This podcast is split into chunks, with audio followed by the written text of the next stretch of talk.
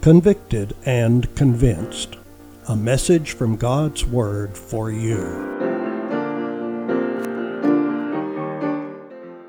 And now, here's Dr. Dan Gerard. After the fall of Adam and Eve, there was a proclamation made by God that became the expectation of hearts pertaining to a Redeemer. And from that time in the Garden of Eden, the course of history was charted so as to disclose the need of redemption and of a Redeemer.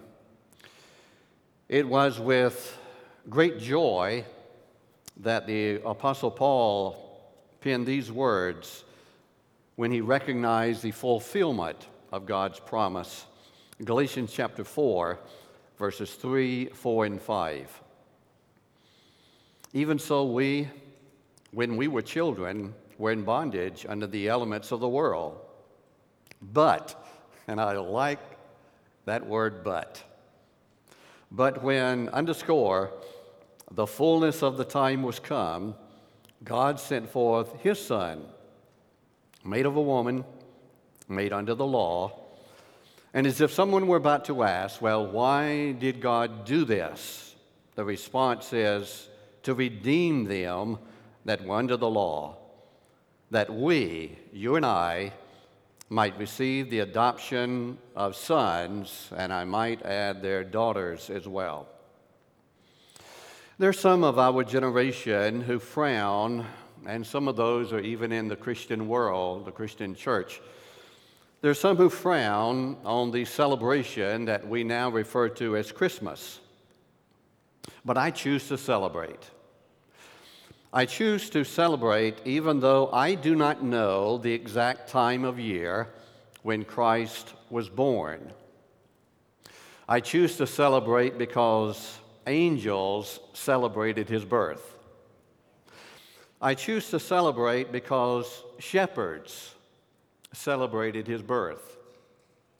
I choose to celebrate because the celestial star celebrated his birth. I choose to celebrate because the wise men celebrated his birth. And on and on and on I could go with reasons why I celebrate the birth of Jesus Christ. There is sometimes a debate in the ranks of Christianity as to what time of year Jesus was actually born. We don't know for certain, but of this we can be certain Jesus was born. And his birth, the Bible says, was when the fullness of the time was come. I want you to pay particular notice to that phrase, the fullness of the time, and the use of a definite article to define both the fullness and time. So, without question, this is identifying a specific fulfillment. This is defining and specifying a specific time, and that being the advent, the first advent of Jesus. I love history. I've always loved history. And history gives some very interesting portraits of the conclusion of the condition of the world at the time of Christ's first advent. And in this presentation, I want to share three primary aspects that are very enlightening as to the importance of the fullness of the time. And these three aspects verify that indeed the Messiah came right on time. First of all, the political contributions that Rome made. Those of you who are students of history know that the Romans were adherents to idolatry. They were adherents to mystery religions, emperor worship, and they were very instrumental in bringing the fulfillment of the will of God.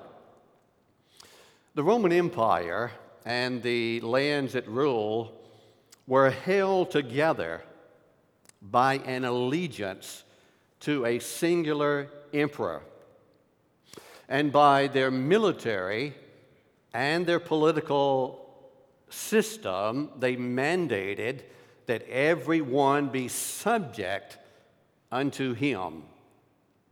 And the Roman army was more than adequate to preserve the Roman rule.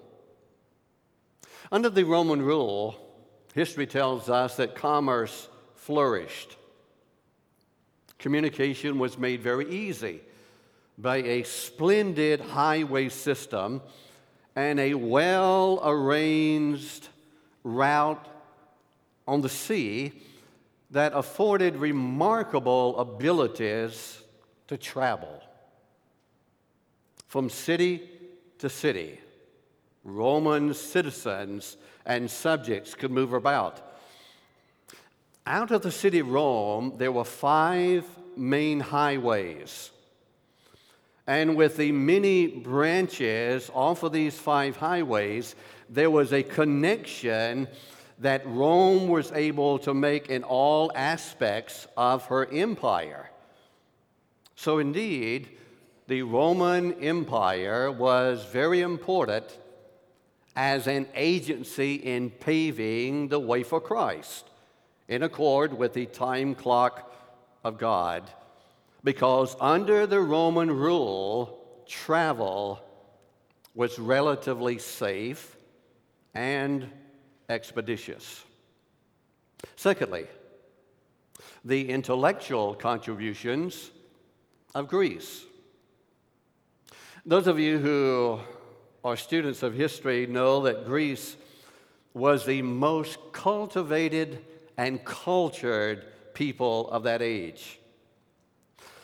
Their beautiful and flexible language was rich in the literature of that time, and it was actually spoken as a universal language.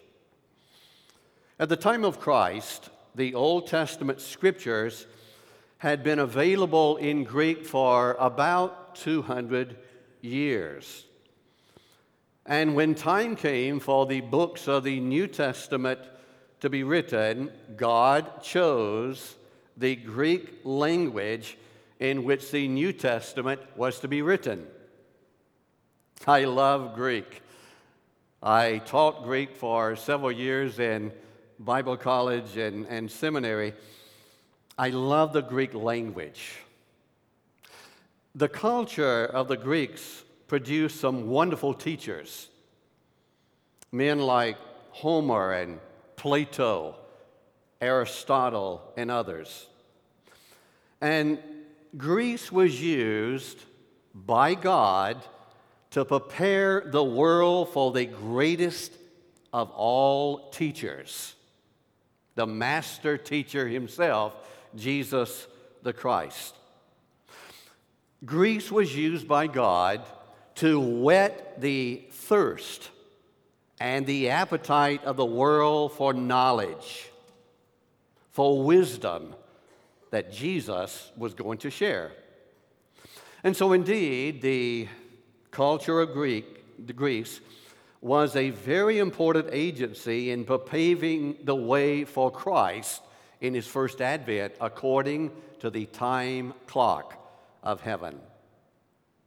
Now, I want to turn our focus upon perhaps the most paramount contribution in preparing the stage of readiness. That being the religious contributions of Israel. What the politics of Rome and the intellectual aspect of Greece were unable to produce was attempted by the religious Jews. And they attempted this through very strict adherence to law, to custom, and principles that were set forth in the Old Testament. And these principles and customs and laws were interpreted by very pompous Pharisees, pompous Sadducees, pompous scribes, pompous Essenes. And what they were endeavoring to do was to produce a form of forced perfectness as man longed with great intensity for truth about life and human destiny. They were looking for something. They were looking for someone.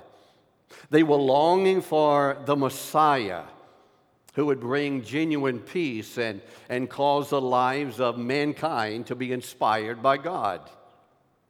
But their interpretation and their application in relation to his arrival was wrapped up in their own preconceived ideology that centered on the establishment of an earthly kingdom. Now, the Jews were dispersed everywhere. But in spite of themselves, they still bore witness to the true God. And from all parts of the world, they came periodically to attend the various feasts at Jerusalem. And as they would return back to their home places from Jerusalem after attending these feasts, they would carry with them the news of the Messiah's coming. Indeed, the Jewish influence was a most important agency in paving the way for Christ in accord with the time clock of God. Beyond doubt, Jesus was to enter a prepared world. His birth would find mankind's mind and mankind's hearts feel with concepts of the universe, ideologies of, of religion, of sin, of rewards and punishments. And Jesus came to deal with all of the multiplicity of these aspects. That phrase, the fullness of the time, also indicates that every event that was foretold in Old Testament scripture pertaining to the Messiah's advent had been or were about to be fulfilled. One such passage is found in the book of Daniel, chapter 9, and I'm going to read these verses. Daniel wrote, 70 weeks are determined upon thy people and upon the holy city to finish the transgression and to make an end of sins and to make reconciliation for iniquity and to bring into everlasting righteousness, and to seal up the vision and the prophecy, and to anoint the most holy. Those were words of expectation. And then Daniel 9 continues Know therefore and understand that from the going forth of the commandment to restore, and to build Jerusalem unto the Messiah the Prince shall be seven weeks and threescore and two weeks. Now, follow me very closely. The Bible and history relate that in the autumn of 27 AD, exactly 483 years after the commandment given by King Artaxerxes in 457 BC, which began the 70 week period or the 490 year period, exactly on time, Jesus was baptized by John in the Jordan River and began his public ministry. After that baptism, Jesus was led into the wilderness for 40 days of temptation and victory. After he came out of that experience, after the Holy Spirit of God had descended upon Christ in the form of a dove in that Jordan River, signifying his special anointing, after coming out of that 40 day period of trial, Jesus made some profound announcements. You see, that first 69 weeks of Daniel's prophecy had brought the world to 27 AD. And fresh from the baptismal waters of the Jordan River and the triumphal victory in the wilderness of temptation, Jesus made these proclamations. Luke 4, verses 18 and 19. The Spirit of the Lord is upon me. And as if someone were about to ask, Well, Jesus, why is the Spirit of the Lord upon you? He resounds to preach, underscore, the acceptable year of the Lord. What year is he talking about? He was referring to the prophecy given to Daniel. And then in Mark chapter 1 and verse 15, Jesus said, The time, underscore it, the time is fulfilled. What time was he speaking of? The time that Daniel wrote about in Daniel chapter 9. The time is fulfilled, and the kingdom of God is at hand. Repent ye and believe the gospel. And then later, the Apostle Paul, as I read just a few moments ago, revealed his awareness of that prophetic timetable being brought into clear focus and fulfillment when he wrote Galatians 4 and verse 4 But when the fullness of the time was come, God sent forth his Son. Oh, the song was not penned then, but I believe if it had been penned, the Apostle Paul would have broken out as we sang just a little while ago Joy to the world, the Lord has come. You see, the time mentioned by Jesus and the time mentioned by Paul was the definite time event predicted in Daniel chapter 9 and verse 25. How can we be sure of this? We can be sure of this because the 69 weeks or the 483 years are the only prophetic period that ends with the coming of the Messiah, the Prince. When all of the world was politically, intellectually and religiously prepared. When the hearts of mankind were crying with agony, and the minds of men and women were craving freedom, when the hands of heaven's clock moved into perfect alignment, when everything was just right, stars began to shine brighter than ever before. A heavenly host began to sing as they had never sung before. Shepherds started shaking like they had never shook before. Wise men started traveling a path they had never traveled before from the east. A small babe was born and wrapped in swaddling clothes and laid in a manger. You see, when the fullness of the time was come, God sent forth his Son, made under the law, to redeem them that were under the law, that you and I might receive the adoption of sons and daughters. That's exciting to me. That's so exciting, I think I'll just say hallelujah one more time. Hallelujah for the fulfillment of the time.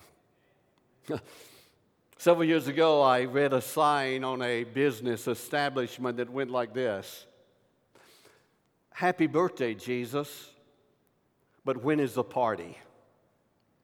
I'm standing here today at this time of celebrating the birth of the Savior of the world to declare that the party is always. The party never ends. And it gets sweeter and sweeter and sweeter as the days go by. As you and I are celebrating the first advent, the birth of Christ, heaven's clock is still ticking. And soon, and I pray very soon, there will be another, the fullness of the time become a reality.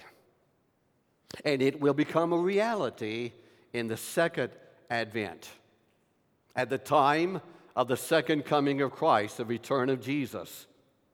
And this time, Jesus is not coming as a babe wrapped in swaddling clothes. This time, he's coming as the eternal King of kings and Lord of lords. My brothers and sisters, the stage is being set.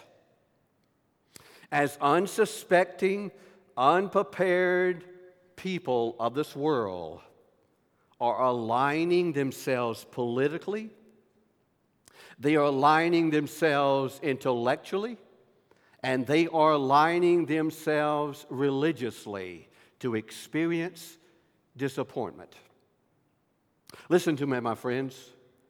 Do you think for one moment that what is taking place today in the political world is by chance? If you do, talk to me. I think I can enlighten you. Do you think for one moment what is taking place in the academic, intellectual world of academia is by chance? If you do, talk to me. I think I can enlighten you.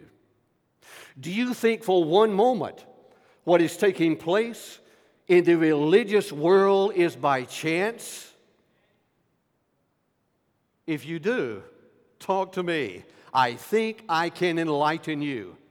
We are being set up politically, we are being set up intellectually, and we are being set up religiously for what is soon to bombard planet Earth.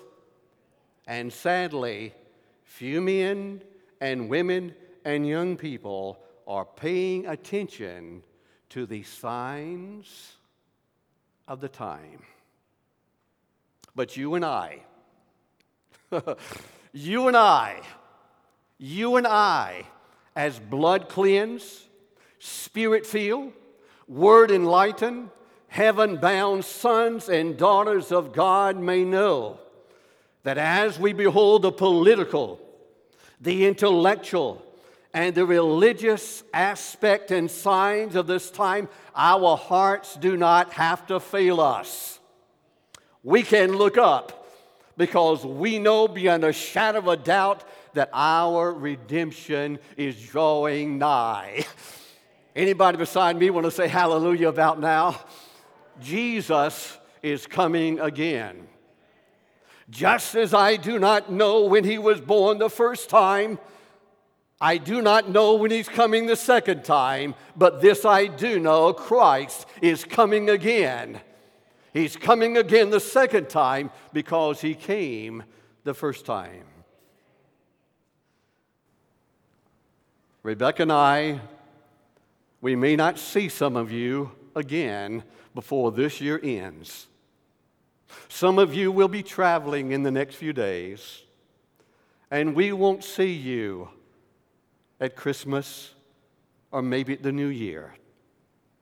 This may be the last Sabbath that, that we see some of you in 2019. But today, I am encouraging us during this season of the year to look back with appreciation for the first advent, and then to look forward in anticipation for the second advent. Jesus came, and Jesus is coming again. And so, Rebecca and I want to wish you a Merry Merry, Merry Christmas and a happy, happy, happy New Year. And I want to encourage you as individuals and families to enjoy the Christmas spirit of this year. Because soon and very soon, you talking about a party, we are going to have the party of all parties as we sit at the marriage supper of the Lamb. And that party of parties will be possible because, in the fulfillment of the time, God sent forth His Son to Bethlehem as a baby to get the party started. I don't know about you, but I'm going to party this Christmas. I'm going to party in preparation for the party of parties. Dr. Dan Gerard is the pastor of University Parkway Seventh day Adventist Church in Pensacola, Florida. Our weekly podcasts are recorded every Saturday morning. Bible study begins at 9:30. The sermon begins at 11. You are invited to join us. We live stream the 11 o'clock service. You can catch that broadcast at our website, universitypkwy.org, or at Livestream. A library of previous messages is available on our YouTube channel and on our website. Thank you for listening.